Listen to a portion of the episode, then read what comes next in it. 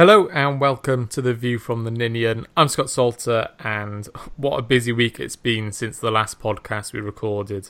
A new manager for Cardiff City, and Wales, of course, have qualified for the European Championships next year. This week I'm joined by Ben Price and Dan Moffat. How are you both? Good evening, guys. How are we? Not bad, dude. Everyone good? Yes. Yeah, all too good. Bad. It's not too bad. Well, boys, I know that uh, whenever Baker's hosting, he likes to start you off with a, uh, a would you rather. I'm not going to do that, but I do have a question that I'd like to pose to both of you. If you could take any two former Cardiff players in their prime and stick them in this squad, who would they be? But I have conditions. One player can be a star player, an obvious choice, you know, a Chopra, Bothroyd, Bellamy.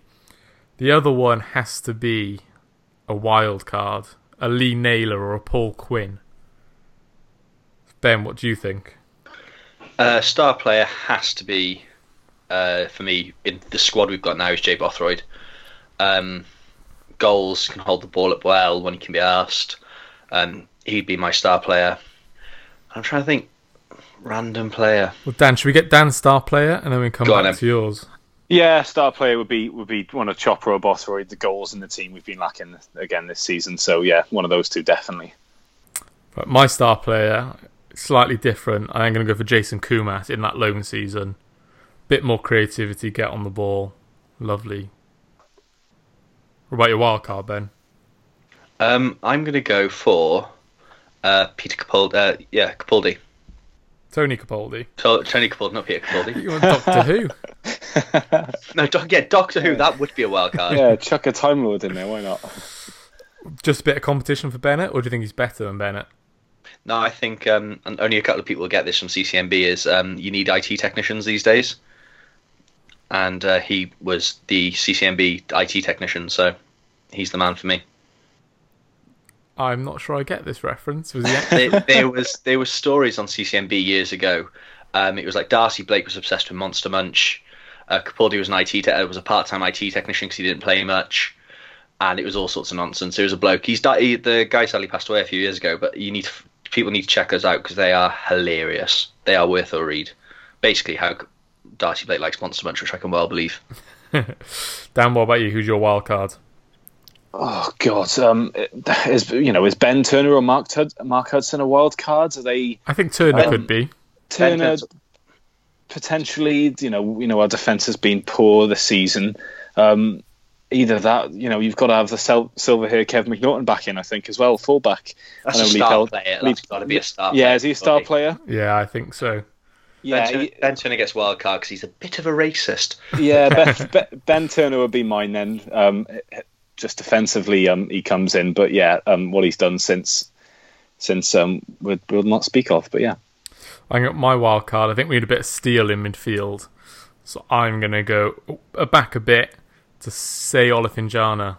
I was going to say Olofinjana, but I thought you would. I was going to go with Olofinjana.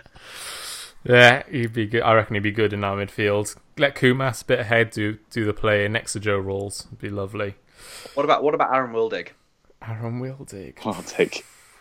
I've got this thing about Wildig, right? Because when I was, well, I must have been a teenager when he was breaking through. My girlfriend at the time, for some reason, had this obsession with Aaron Wildig, so I always resented him. Poor lads. I was, I was glad when he didn't make it. Well, he's playing for Morecambe now, so who's the real winner? Oh, yeah, that's true. That's Still true. him because he's a professional footballer. Well, boys, back to the serious business. Back to today. We'll, start with Wales. I mean, what a week, Ben. I mean, an unbelievable, one of the most historic days in Welsh football, I would say. It's up there with promotion. Uh, they were both the promotions for me to the Premier League. Um, so special that atmosphere, the anthem, um, everyone cheering for Kiefer Moore when Aaron Ramsey scored. Everything about it was just unreal. Um, honestly, that's up there with my top top memories of football. It was so special. I love that the the the Kiefer Moore chance with the Ramsey goal. Because did you see? Um, is it Rhydian Bowen Phillips who was the announcer saying he He was was like- even second guessing himself because he could hear him chatting for Kiefer Moore. But Dan, I mean, it's an unbelievable achievement, isn't it? Considering you know where we were earlier on, those you know kind of two key losses that we had. A lot of criticism of, of Ryan Giggs, including myself, and I know Ben as well. We've spoken about it in the podcast. Critical of him. The way they've pulled it around has just been unbelievable. It's been fascinating. The, the last two performances to go to go to Azerbaijan and, uh, and win two 0 and put in uh, probably one of our best away performances that I can remember in the last few years. And then that, as Ben's pointed out, that performance um, you know, to win at home, uh, the atmosphere was incredible. I wasn't lucky enough to get to the match, but even w- watching it in the pub in the city centre, it, it sounded incredible.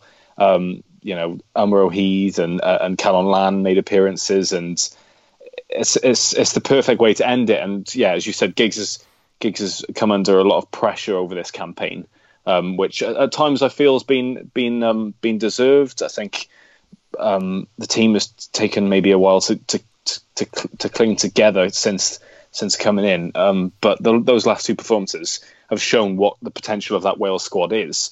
Um, for it to be Ramsey and Bale's first time playing with each other since I think Denmark in the Nations League over a year ago. Yeah. Um, you you could just tell the, the connection that they have, um, and to bring Ramsey in, you know, man of the match performance, and I was wanting him to to get a hat trick. Um, it's great, and uh, yeah, as I said, it, it, shows the potential that this Wales team can have at, at the Euros next year. Ramsey was unbelievable, wasn't he? I know I saw Baker tweet about it. it's probably one of the best solo performances he's seen in in a, a long time, and I'd have to agree with that. He was just everything he did was, was spot on. He was up for it when he. Oh my god, he was up for it. I think from the first, I um, I just sat by some random blokes next to me who were absolutely brilliant chaps. Um, lad bloke from Aberystwyth came all the way down. There's a couple of City fans nearby, um, just chatting with them. And from the first five minutes, we were all looking at each other, going, "Oh my god, he's up for this." Um, just, just unreal. The passes him and Bale were linking up with. Um, just the movement off the ball, finding those channels, just finding the space, absolutely unreal. Uh, the other player I thought was world class, and I, am not underestimating, not like overusing this as world class. Um, Joe Allen, Oh, oh incredible! God, I, I arguably think he was better than Ramsey. For me, it's just the what he did with that ball. Yeah, he oh was better God, in just, the in the understated moments, wasn't he? The pressing, the, the ball retention, winning it back was just, like I said, world class. And you know, I, I tweeted half in jest uh, as one as my Liverpool sporting mates text me, but God, it, I just thought, imagine if Allen had stayed at Liverpool and worked with Klopp, like what Klopp could have done with him in that. Mid- he seems like a perfect midfielder for that system to me. Yeah, it's just he was unreal. Um, and, and it, yeah, God. yeah, and they they hate him. They it's another Arsenal thing of Stoke fans not liking um, Allen. They think he's naff, They're and I don't get it. He's Stoke fans, aren't they? They're booing Ramsey being... for breaking his leg. Yeah, but you can't. Joe Allen's not cap- Joe Allen's not going to be a midfielder that scores you twenty goals but he's going to create chances. There's more issues at Stoke than Joe fucking Allen. I can tell them that. But oh my god, just he just I don't think he was a bad player. I think the only player that I think you could say probably let the occasion get to him a couple of times was um, Morrell, and he still had moments of brilliance. Um, he was, I think, Giggs got everything spot on, and I, have taken, I've we've given him enough grief on here, but I think both games he um, got everything bang on. I tweeted about um, Ramsey starting Azerbaijan on the bench, but nah, what do I know? Giggs got it spot on. Um, if he continues like that, we're going to go a long way. Um, I can't fault I can't fault Giggs. Um, he genuinely showed passion at the end of the full time. It, you could it you could it wasn't a sort of fake thing. It, he it meant a lot to him, but he also let the players have their moment. He didn't take, he didn't sort of try and be front and center. I learned. I got a lot of respect for Giggs um, after these last two games. I feel a lot more confident with him in charge to the Euros. For me, in many ways, this these last two games, but particularly the uh, the Hungary game, felt like a, a turning moment for Welsh football in a number of ways. Obviously, there's the Giggs element in in you know, like we've said, a lot of people were calling for him. A lot of people didn't even want him hired, you know, and then calling for go anyone but Giggs was trending at one point on Twitter during the campaign, and you know the way that he's shown that he he can be a very good manager has has has been fantastic, and that felt like a turning point in in him winning over a, the majority or, or even of all of, of Welsh fans. It also for me felt a turning point in this group of players in that we know they're talented, we know there's a lot of really good young players there, but they could step up to the occasion. And the qualification for the last Euros was was fantastic, and it was fantastic in a way that because we were very much underdogs. You know, there was a lot of players in that squad that weren't at the level that some of the players we have now, if that makes sense. Now you've got so many young players that are showing their potential, and, and it kind of for me felt like Wales are arriving at, at the top level here. You know, so many good young players putting a performance in against a, a good Hungary team, and just dominated them in every every aspect. I don't remember a Wales team keeping the ball or, or playing such a good possession football as as well as, as that, that game. It's the sort of game that years and years ago well, throughout Wales history, we've lost the big, the big one, um, the semi-final against Portugal, the qualifier against Scotland, Russia, all of those sort of yeah, games. Romania way back. Romania, yeah, it's all of those, and we'd have we'd gone on to lose them, and sort of that's sort of what's made me made me feel nervous. I spoke to um, Dan uh, for FC Cymru um, before the game, and saying that I'm nervous, shitting it, really, really panicky and the character of those young players to not let the occasion get to them and just play their game and just don't give Hungary a sniff. All right, Hennessy made that double save, which was fantastic, but other than that, Wales dominated that game and were just phenomenal, just absolutely brilliant, and I just can't praise them enough for what they did for the youngsters to perform like that in such a high-profile game. I think like the way Ampadu in like the 89th minute was barking orders at like Joe Allen, Aaron Ramsey to get to get their shape back to stop the ball coming through was just there's he's a future Wales captain. He's going to lead this team for years to come. He's going to be the player to build around. But just everything about it just seemed like those players were made for that moment, and they all delivered. Hundred percent. I think that that's what shocked me most after the game.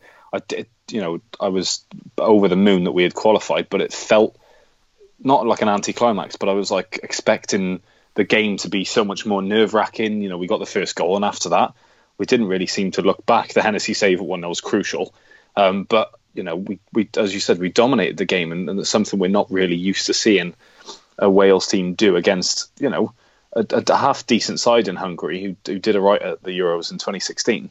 They're a very um, good side. We, yeah, we made them look poor. Poor, yeah definitely. And you know, as you said, Scott, I think the players know that this is the golden generation of, of Welsh footballers at the minute. And if we weren't qualifying for this Euro or for next year's Euros, then especially in that group where you know, bar Croatia, we're we're the best team in there. Um, it would be it would have been massively disappointing not to qualify. But um, Giggs has Giggs has you know he brought that team together, and I think now that it's starting to show what is the potential, and as Ben says, we can go we can go as far as we did in the last tournament, I believe. And Kiefer Moore really has been such a catalyst for the change. It seems as soon as he's come into the, the team, it's just helped in so many ways, hasn't it? It's given them an outlet rather than early on in the campaign. It felt like we were relying too much on pace, particularly kind of Dan James was kind of isolated in sometimes and given the ball and just expected to beat, you know, a few men. But Kiefer Moore's just been unbelievable, hasn't he, Ben? In the way that he's come in, played played fantastic in in terms of his own, uh, you know, what he's bringing up front, but the way he's brought others into play as well. And I think that uh, was it the number five for Hungary, the the ball centre half. We'll be having nightmares about Kiefer Moore. He just won everything. Um, early on in the campaign, it was sort of it was clear. A lot of us were saying um, Vogue should have started because that's what we were missing was that target man that can hold the ball up, bring other players into play and sort of get a couple of goals from the ball because the balls, the quality that can get put into that box is phenomenal. And um, I don't know what happens to him when he pulls on that Wales shirt compared to what he does at Wigan, but oh, that boy's special when he plays for us. I mean, we're giving him goals he hasn't even scored. He's that good. He might be a bit like. Do you remember? Was it David Healy that was for Northern? Was it Northern, Northern Ireland? Ireland? Yeah, was just pretty average. Everything else, but international level, just always seemed to play well and score. Incredible. Yeah. Who, who is it, Dan, that that maybe excites you the most of this young crop of players? I mean, Dan, like obviously Dan James, big move in the summer to United. I felt like it was going to be maybe too far of a step from this early. I felt like it was too too soon of a move. Um, Swansea was really good, but you know to go to United and do what he's doing there in a team that's that's struggling, um, and then to let to carry that form on for United into the Wales team. Each time he picks the ball up, he looks as I mean, he hit the that's the shot. He's hit the bar twice, I think, once against Azerbaijan and once yeah. against Hungary. It's lucky and, he didn't end up at Leeds, isn't it? Yeah, and it's well, exactly, precisely, and it's so predictable. You know, defensively wise, it's predictable. He's going to cut in on his right foot, and time and time again, he does it. And the quality of ball he has, um, Dan James definitely for me, but I think we've seen Joe Morrell both in both games, um, especially against Azerbaijan. I, I, I don't know where that performance came from. Um, I think it surprised a lot of fans, especially when Ramsey was left on the bench. But uh, Joe Morrell was arguably one of the man of the, one of the man of the matches. Um, and uh, and him and him and Ampadu in midfield looks like a real partnership that could could um, pick up over the next few years. Absolutely, Ben. What about you? Who who are you excited about from this generation? Well, the one that I'm most excited about, weirdly enough, hasn't played in much over the last few months is uh, Brooks. Yeah, um, it's crazy to think that he's still got to come back in. Um, and he's the player that I think is the next, as good as Wilson is, as good as Dan James is. Brooks is the player for me that really excites me just the way he plays. Um, so he's the one I'm really looking forward to seeing. And um, like I said before, Ampadu, he's the future leader of that side. And I think there's there's a fair argument to give him the captaincy once Williams retires. To be honest, yeah. um, he's ready for it already. The way he commands that play, such a mature just, player, isn't he? For, oh, for someone mental. so young and for someone with that haircut as well, the maturity yeah. levels are ridiculous. Yeah, um, I, would agree. Yeah. It's, it's Ampadu for me. I just I love watching him play in, in every way. Brooks as well, I think is is fantastic, and they're two players that they're such cultured players, and we're not particularly used to having having that a weird kind of as Welsh talents. And but there's so many good players, isn't there? Even you know the really understated ones like Chris Mepham at the back, which has just been fantastic, so composed on the ball, and you know really really bright centre half. So you know the future's definitely looking looking bright, and and, and June can't come soon enough, can it? Hundred no. percent. Well, but as we move on to, we, have talked about one manager that's uh, that's won over fans, and another one that will be hoping to do that, and definitely did so a bit in his first press conference. Is is Cardiff's new manager Neil Harris, and you know, initially a lot of Cardiff fans, particularly when he was linked, were were skeptical, were, were not hundred percent keen. And then Mark Hughes was linked, and a few changed their tune, including myself. thought, it, it's, a, it's, a, it's amazing how much brighter those skies seemed when you see Mark yeah. Hughes' favourite. It puts it into reality, doesn't it? I, I think right that the club went into bookies on the country, put a couple of hundred. It's the best couple of hundred grand they could have spent on PR for Neil Harris just going around making Hughes' favourite, going, "See, boys, it could be worse. It could be fucking worse." but Ben, what's your reaction initially to to um, to Harris being appointed? I know we'll, we'll come on to his first press conference in a minute. Because I know Dan, you were there, so you can provide a bit more insight into that. But what's your initial reaction, Ben? Um, well, I think, well, I think I said it all when we did the press uh, the press conference, the podcast um, after Neil left. Um, he was not my preferred choice. Uh, I didn't really want him. I think I said I prefer Neil Patrick Harris. Um, but it turns out he's not. It turns out he's not got his co- coaching badges. So um, I was disappointed. But and I'm going to jump to the press conference. I know so we'll come to it.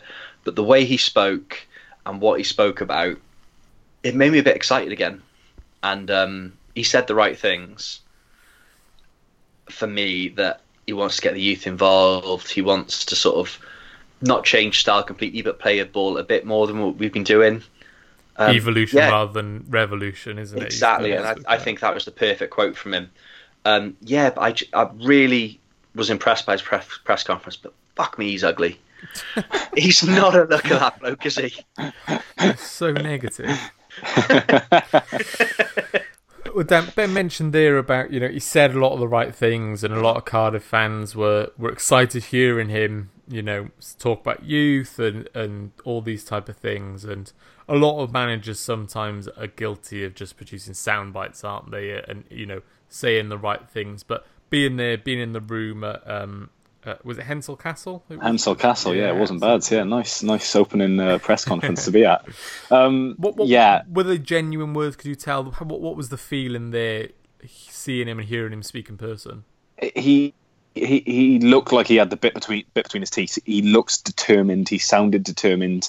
He knows he's got to win over some of the fans. Um, he was asked. I think Rob Phillips asked a few of the questions um, about you know how fans had reacted on social media. He Neil Harris said he doesn't go on social media, but he knows that as a football fan, he knows that fans want to have someone who's you know. He, I think he said who's won Premier Leagues and World Cups and stuff like that.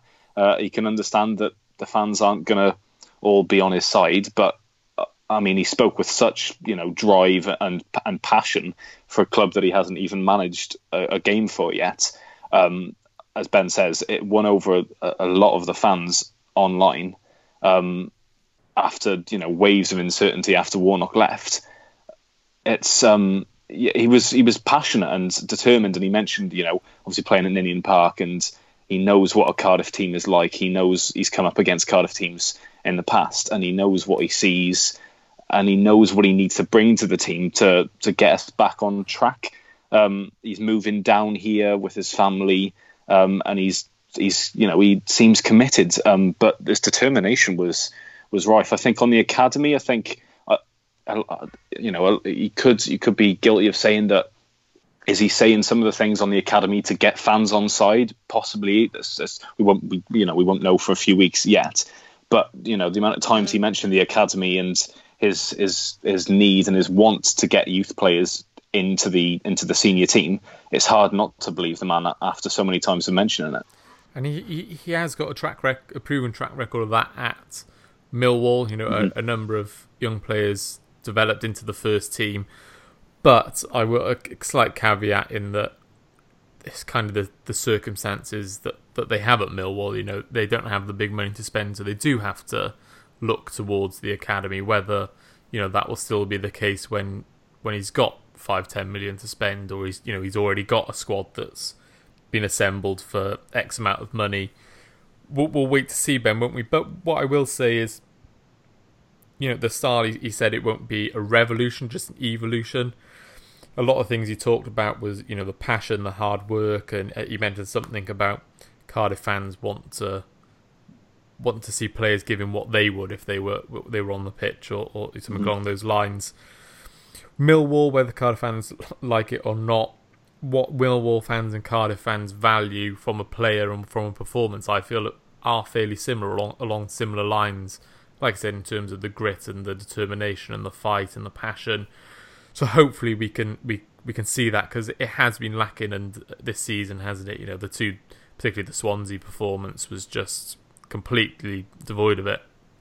Yeah, um, he's got a bit of work to do. It seems um, a few players sort of been coasting on their laurels.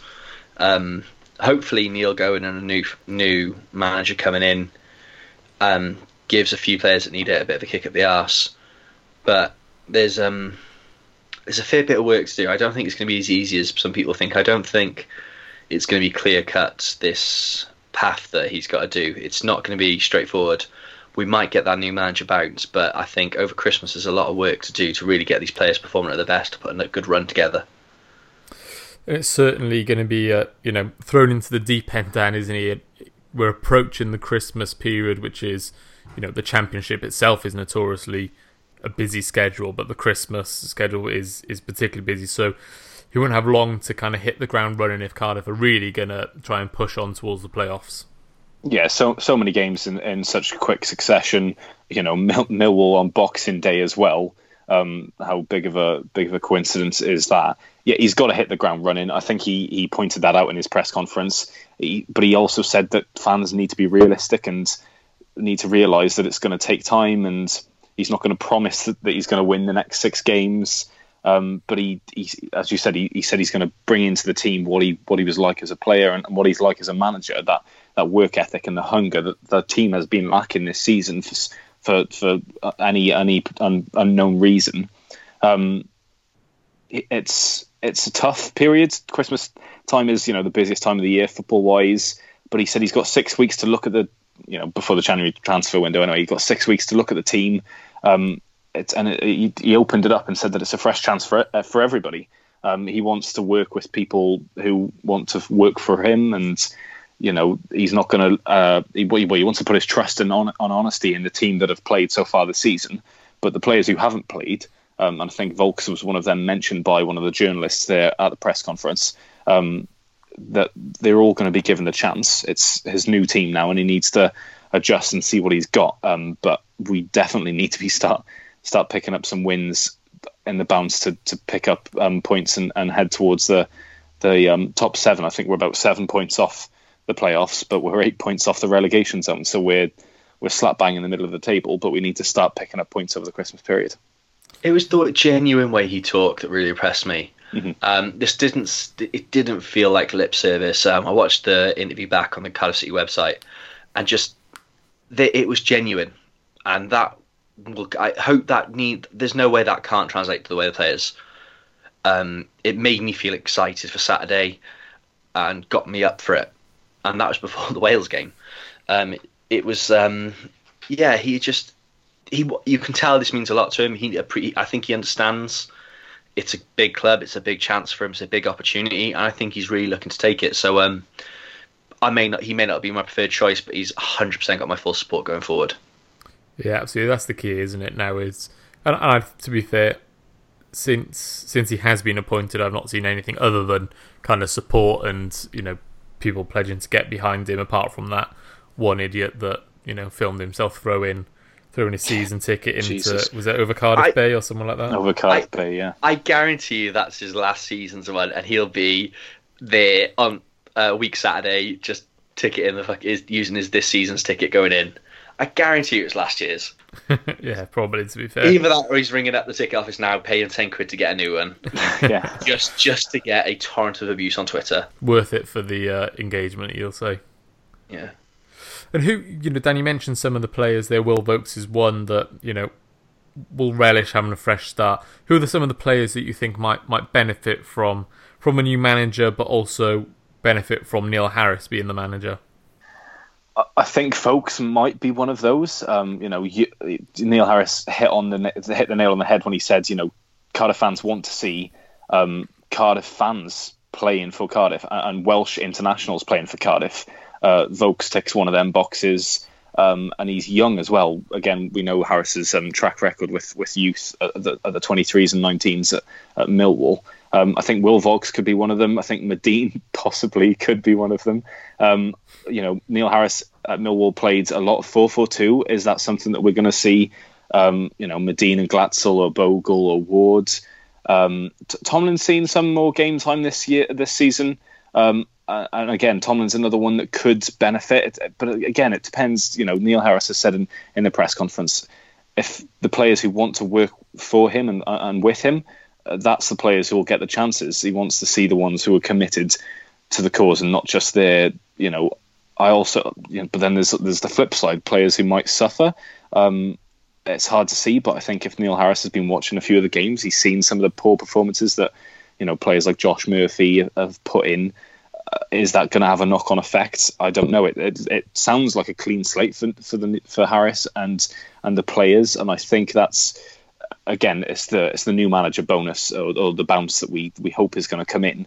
Um, but I think Vaulks and Madine could see more game time coming up over the Christmas period as well. There's a lot of games in quick succession, so he's going to have to rotate that squad um, uh, to be able to play the games with you know players with full fitness. Madine, for you, Ben, is it time for him to be given another shot? Do you think? Do you think Harris will be uh, will be fancying Big Gaz?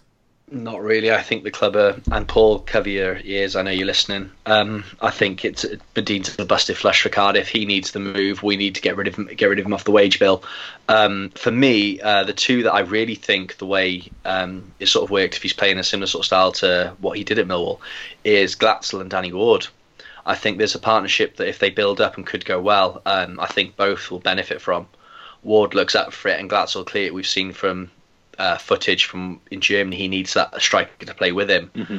and um, Ward's work right along with Glatzel's ability. I think um, I think both of them are on to could be onto some nice playtime and building up a really nice partnership.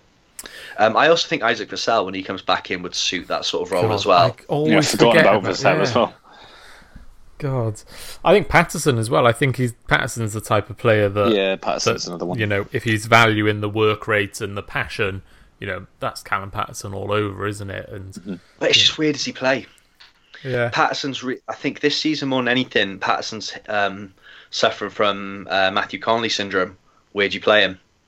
Is he a centre midfielder? Is he a striker? Is he a right midfielder? Where he played most? Where I think he's played more this season.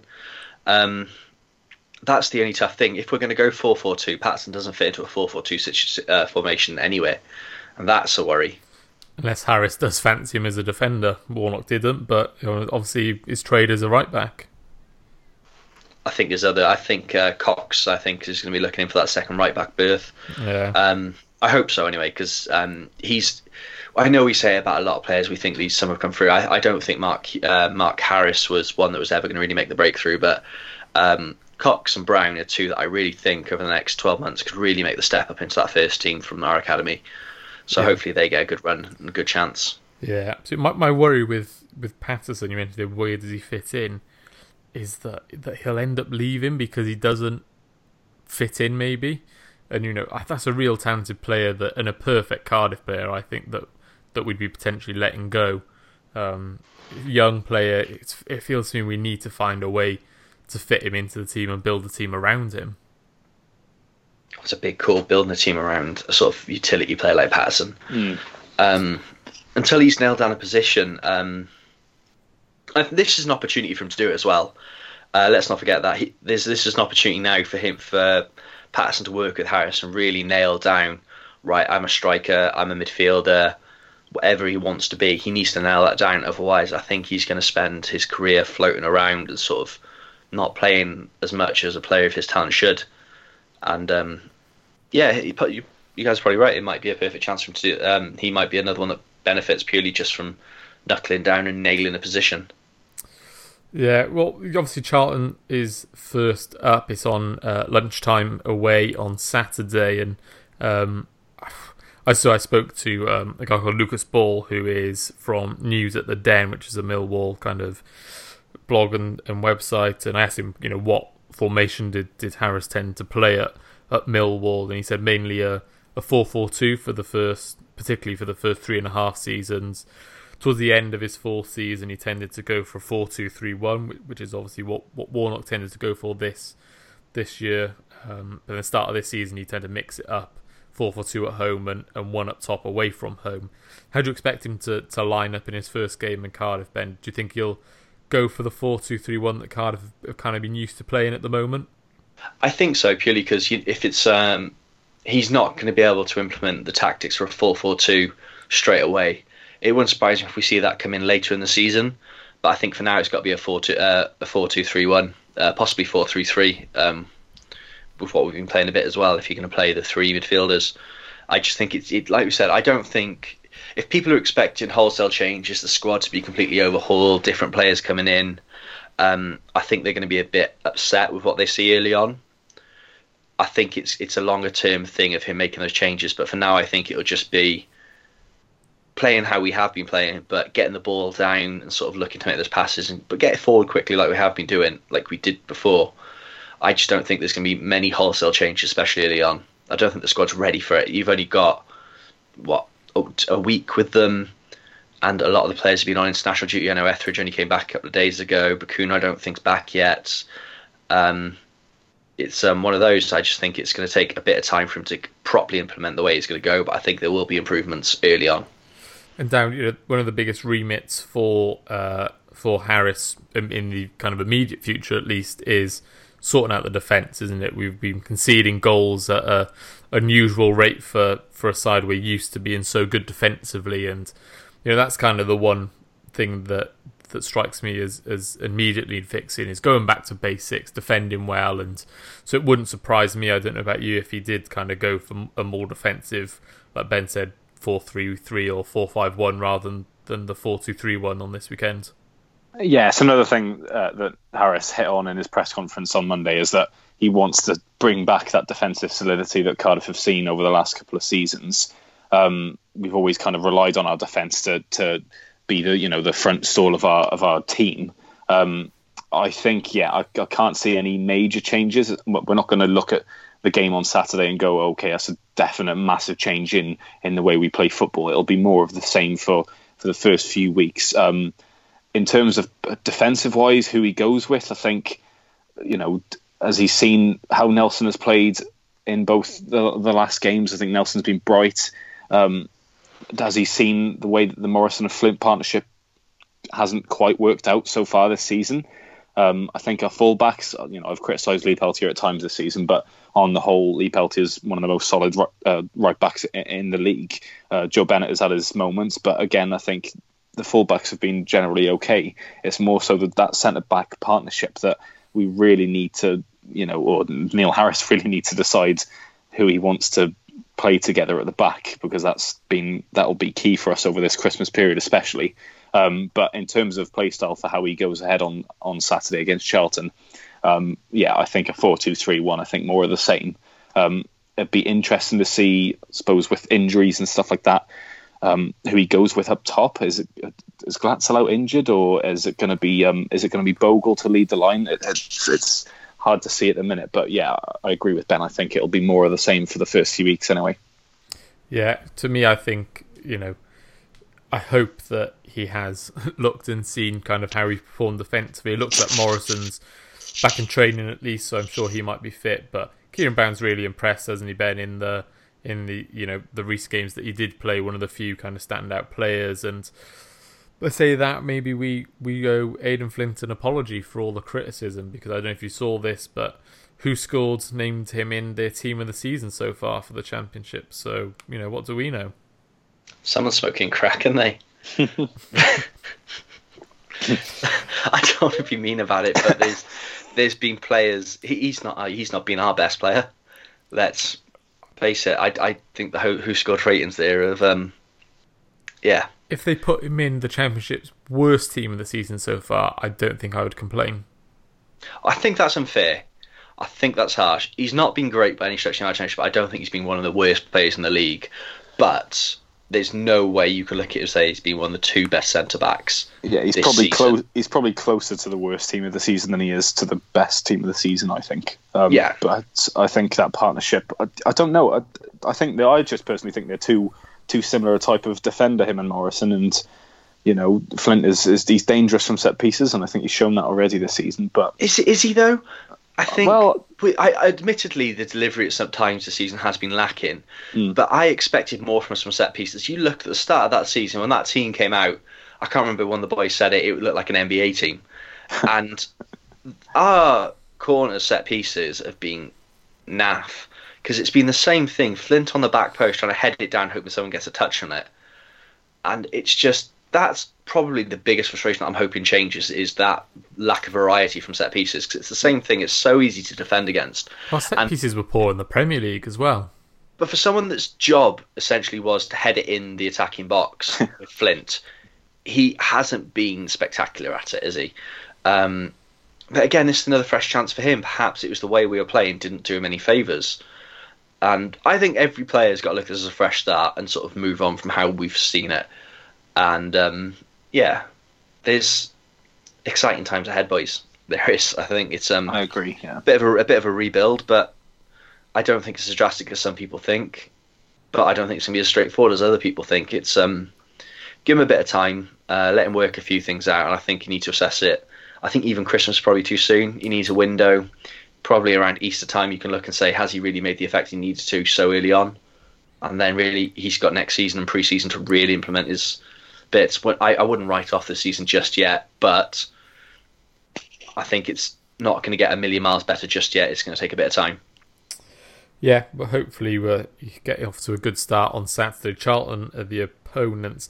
They're without a win since the 19th of October, just over a month ago. You know, lost to Millwall in their last game, lost to Preston before that, and drew against 10 man West Brom.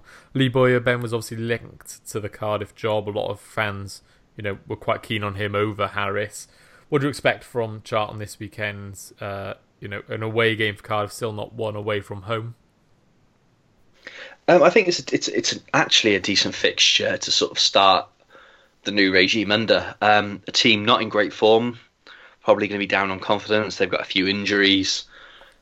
Um, yeah, I don't think it's a bad fixture to start. If um, everything goes well, we could be looking at a nice win. But um, it's hard to say. They could pick up. They started the season brilliantly. We know they're a good side. Uh, we know Bowyer's a decent manager. There's a reason a lot of us wanted to see him come in. So um, it's not an easy task, but it's not a bad task either to start the new regime. Couple of Welsh players in there as well. Obviously, uh, Tom Lockyer in defence and, and Jonny Williams as well in the squad. Uh, we know Adam Matthews. He's there, is he? He's there, yeah. Wow. And uh, Deji Oshilaja, the former Cardiff centre back as well. And apparently, I didn't even know he was still playing. According to Google, Darren Pratley is there. He is. He's the captain, I think, isn't he? God, he must be old now. Yeah, he's been about he's been about the block, hasn't he? Yeah. Oh, here's here's one for you boys. Ben Amos. Ben, Ben Amos as well. That's the thing you've you've hit on the injuries there, Ben. Uh, I seen earlier on Twitter that they've got a 23 man squad. They've got you know they've got 10 players out. Darren Pratley suspended. Uh, they don't. Tom They Hem- don't think they're going to name yeah, uh, they a do- full bench of a full subs. do they? bench. No, they don't want to because apparently a lot of their youth players haven't actually even played games for the 23s this season. Um, and I think Lee Bowyer is um, he's panicking a little bit because they, if any more injuries, they, they they're struggling to field the team on the pitch. But um, yeah, you know, one win in seven games. They're just above. I think they're a point above us. Um, I think it's a it's a nice start for for for Neil Harris. Um, it's a winnable game, especially with their injuries that they've had. Um, you know, Sam Field's out as well in midfield. Um, Jonny Williams is still injured as well, and uh, and and Darren Pratley suspended. So a few of their key players are, are out. Their defensive line's okay, but um, going forward as well, Hamed's out up front, and Jake Forster-Caskey's out. So their injuries are, are, you know, in key places of the pitch. Um, I think you know it's a winnable game, and if we get off to a good start, then you know fans are already back on are back on side after the press conference as well. Perfect. Boys, what is your score predictions for this game before we go on to some listener questions? Ben, we'll start with you. Um, I'll go for a two-one away win. I think it'll time it'll be the time we break our away duck. What about you, Dan? Um, I'm going to go for 2 0. I'm going to go for a, a clean sheet uh, with uh, Neil Harris's first game in charge. Perfect. I was going to go for a 1 0 win, so wins all round. And like like you said, a big opportunity to to get three points on, on Harris's first game. And, you know, there's, there's worse games to have as your first game as, as manager, isn't it? Definitely. It's a club with another fantastic Hummel kit as well. I've, I've just clicked on their website now and I'm having a look, and once again, Hummel have come up treats home and away. Yeah, it is. They do do nice kits. All I'm hoping really is for a win and that someone snaps that Lyle Taylor. all that nonsense he was tweeting, all that. yeah. Him and Yeah, Harry well, Arter. God, Jesus. yeah. Politics. God's sake. Boys, let's go on to some listener questions. We had a couple, and I want to start with one from Chris Hunt, and it's something that's, that's bothered me actually, and, and I know we've spoke, spoken about a little bit in the kind of group chat that we've got. He asks, why haven't more players come out in public to thank Warnock? Only two so far. Sol Bamba, you know, quite soon after Warnock left, and then um, Neil Etheridge, I think yesterday did one.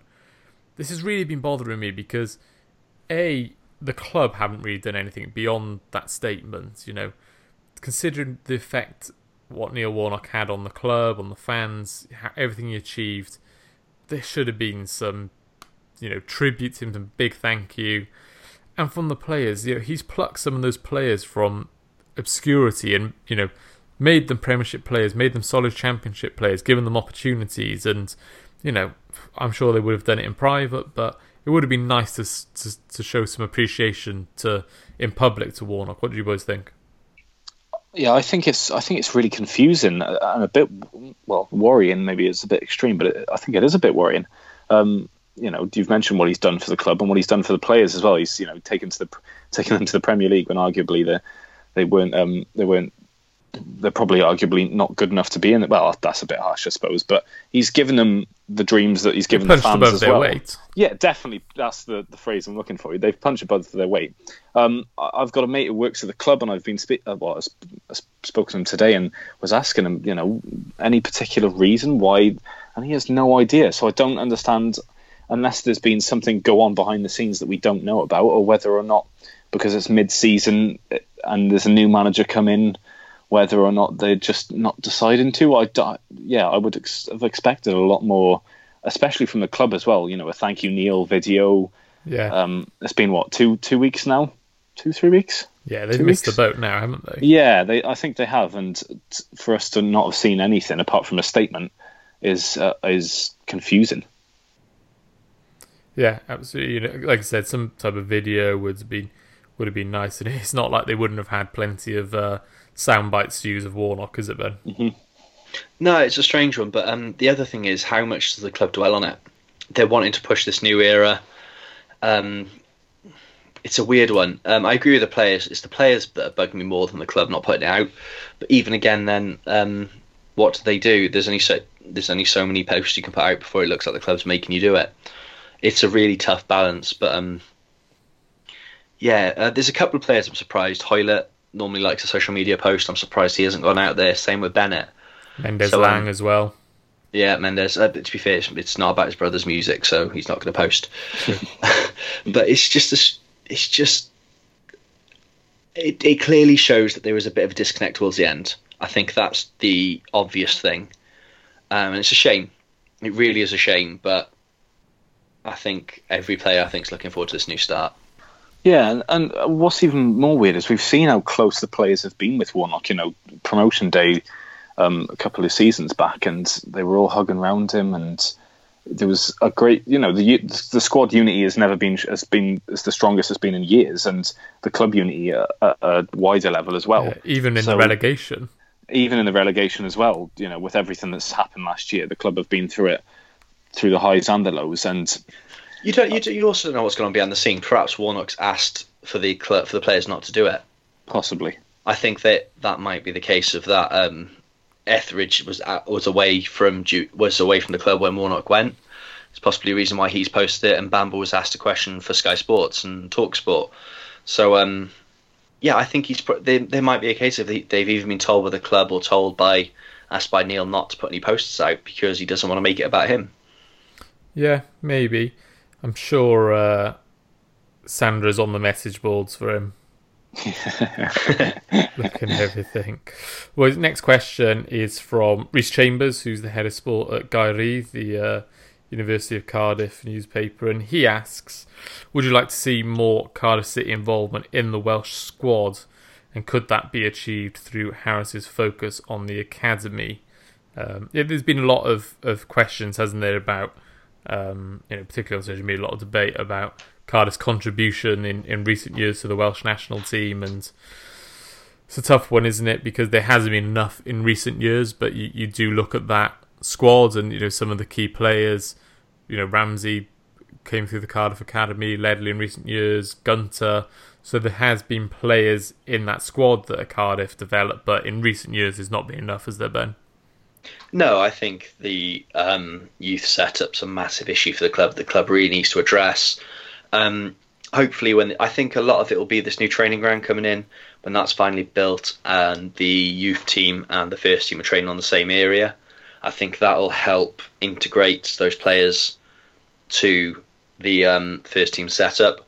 I think with the first team training in uh, the Vale and the young teams training in, I think they're still training to Forest, aren't they?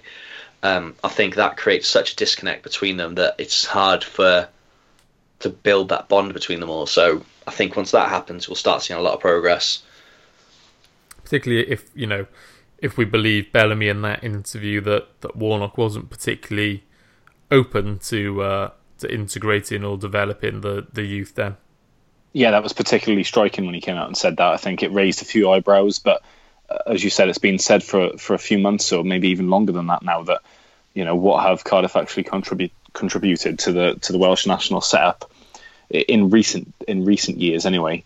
Um, Their best, their, their best. Let's not forget their best player came from the Wel- the Cardiff Academy.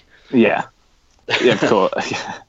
Um, and you know, it's something that Neil Harris hit on. Um, he seems again, he seems really determined that that's going to be one of his priorities while he's here. Um, again, Ben says that the new um, training grounds that that could be a step in the well, that is a step in the right direction. Whether or not that has a, a wider impact on you know the players that come in and um, come through the academy and whether or not they get the time, I think Neil Harris is going to give more time to the academy than, than Warnock did. I think that's safe to say, um, especially if he's a man of his words. That's that's going to happen. Um, but he's also said that he's not.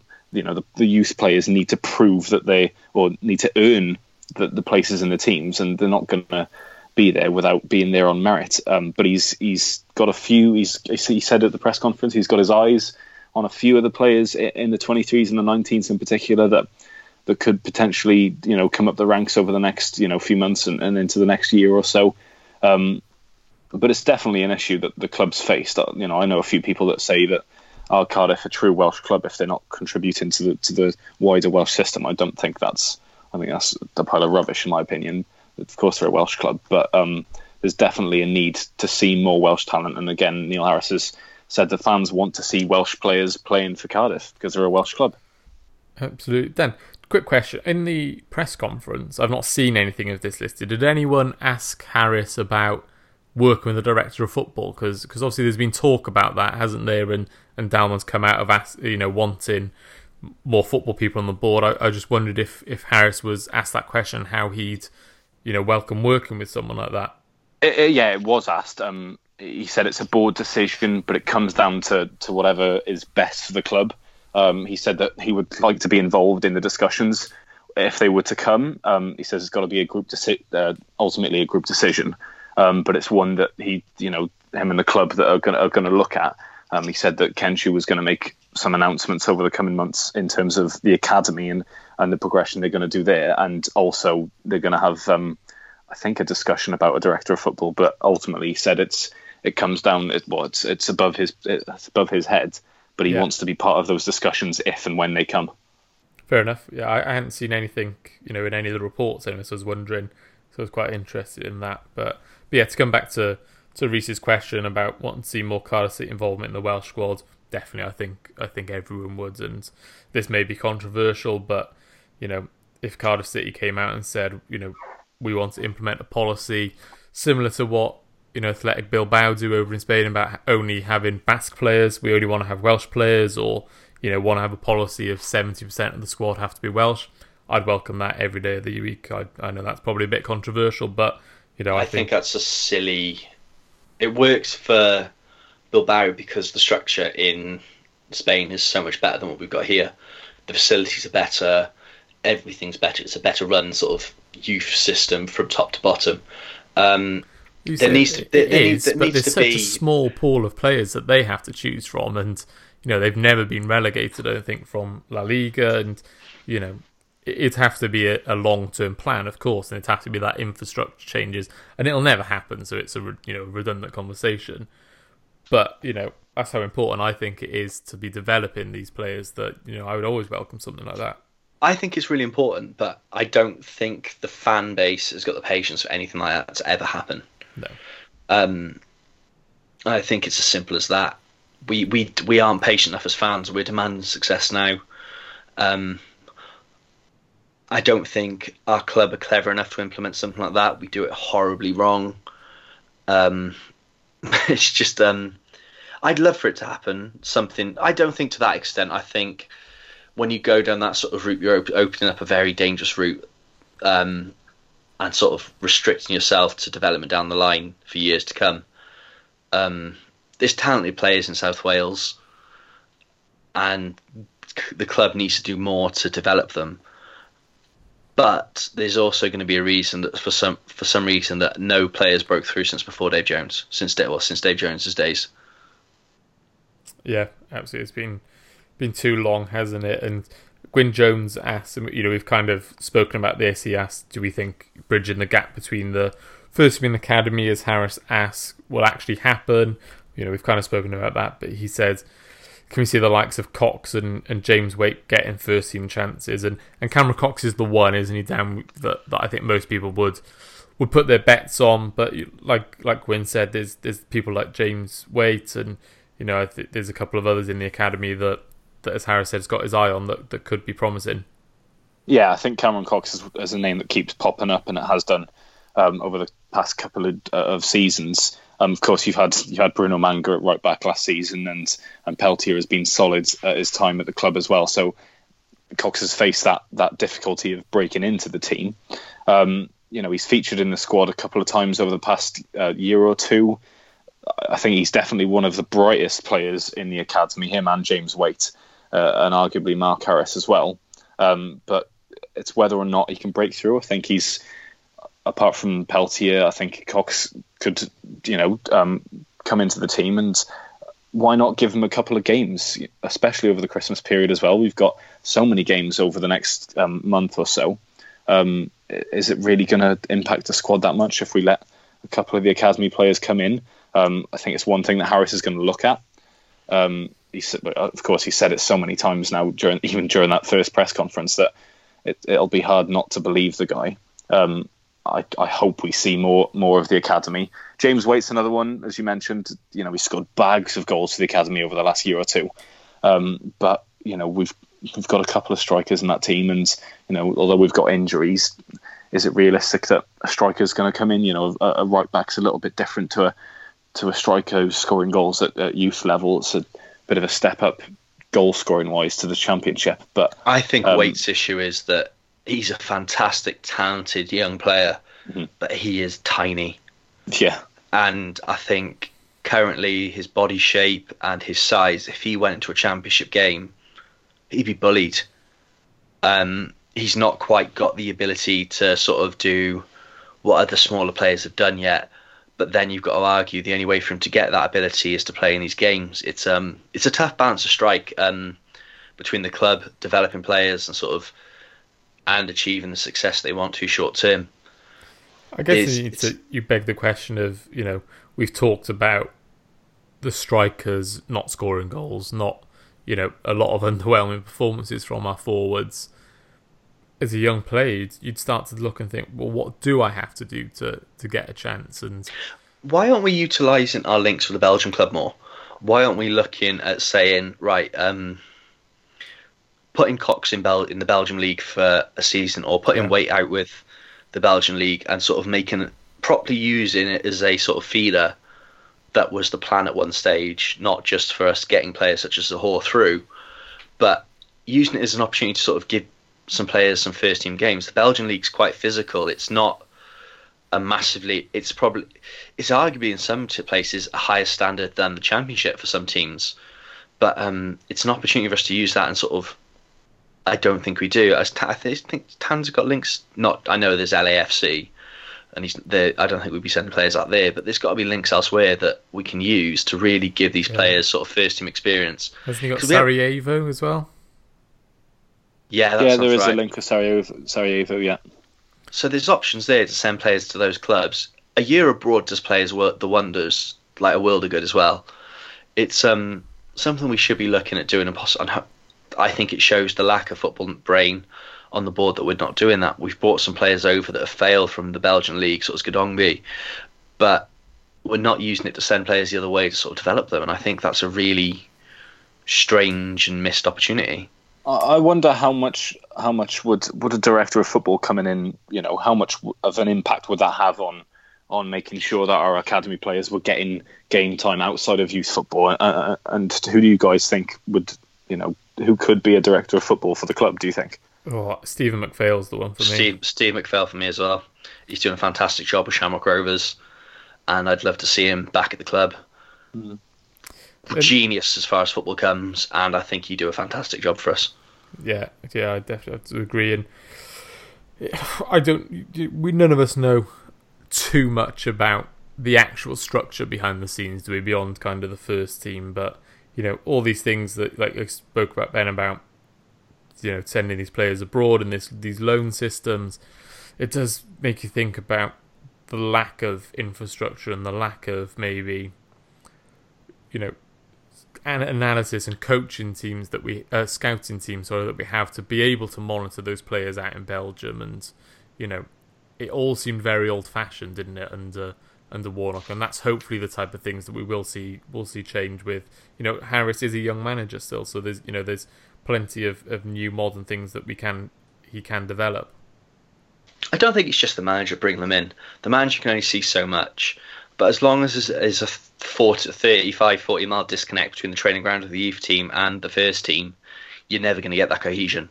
They're never going to build a relationship with the first team. They're never going to be able to slip into first team training and sort of build it up that way. Um, it's not the manager's job. I think it's the club as a whole needs to look at the structure.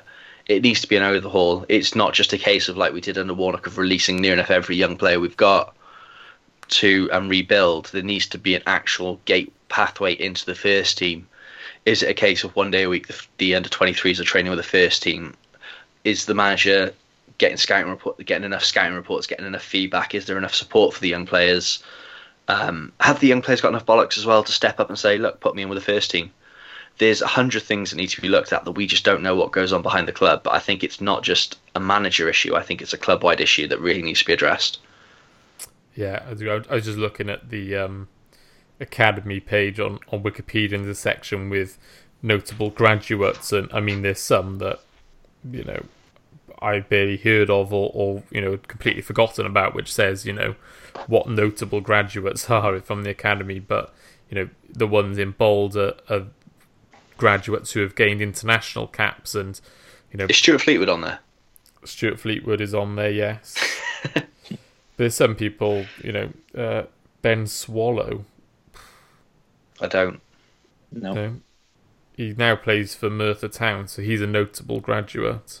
Then you've got Darcy Blake, James Collins, Rob Earnshaw, Declan John, Nat Jarvis, Chris Gunter, Joe Ledley, Tom Lockyer, Rabbi Matondo, Adam Matthews, Josh McGuinness, Aaron Ramsey, and Theo Wharton, who is now apparently an international for the Kittitian national team.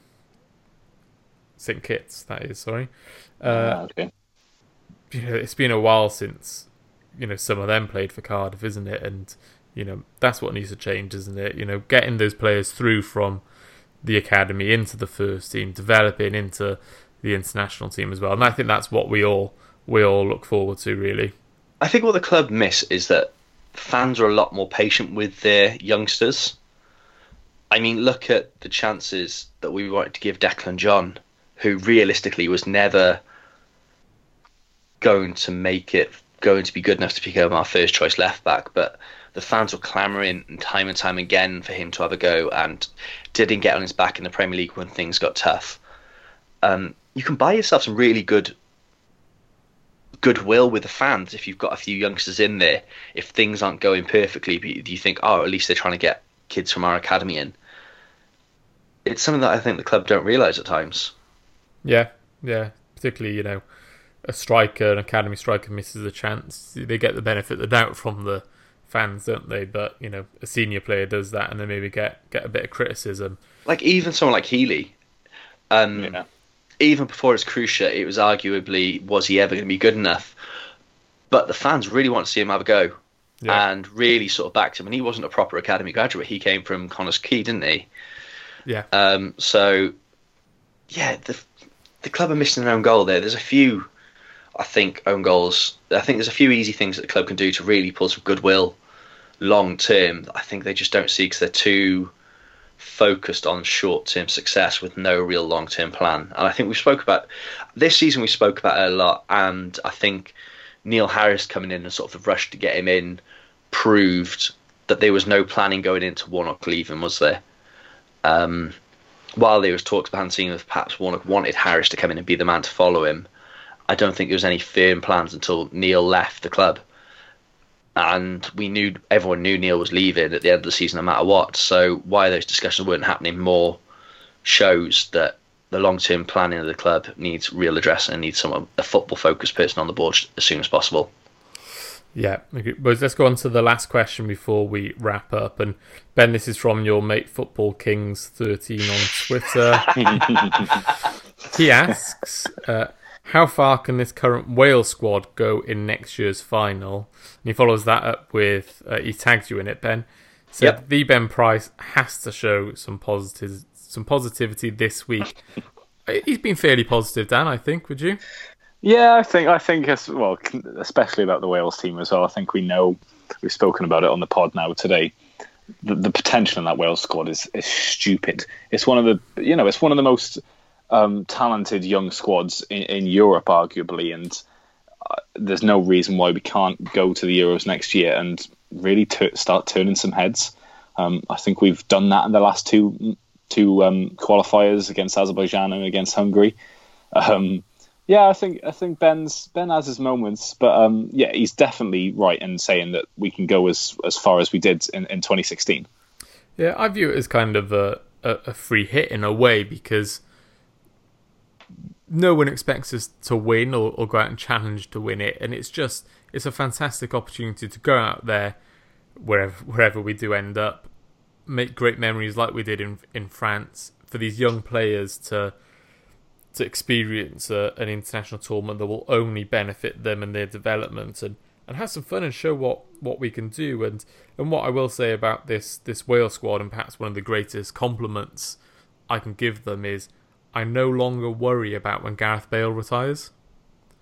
Yeah. Which a couple definitely. of years ago, God, the thought of not having Bale and Ramsey to an extent was just wor- terrifying now you know there's so many able players that you know David Brooks is missing. We had Harry Wilson on the bench. You know there's there's a lot of talented players. Rabbi Matondo can grow into into a good role. So you know it's a really exciting uh, exciting time. And and Ben, anything you'd like to to say in response to your mate Football Kings 11 13? Sorry. No. no um, to be honest, boys, the Euros is a free hit. It doesn't matter because we're going to win the World Cup in Qatar. So that's the big one.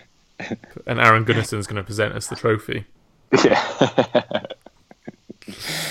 Perfect. Well, boys, let's leave it there for this week. And uh, here's hoping for three points in the first game for Neil Harris on Saturday. Fingers crossed. Perfect. Cheers, lads. Cheers, boys. Cheers, Scott.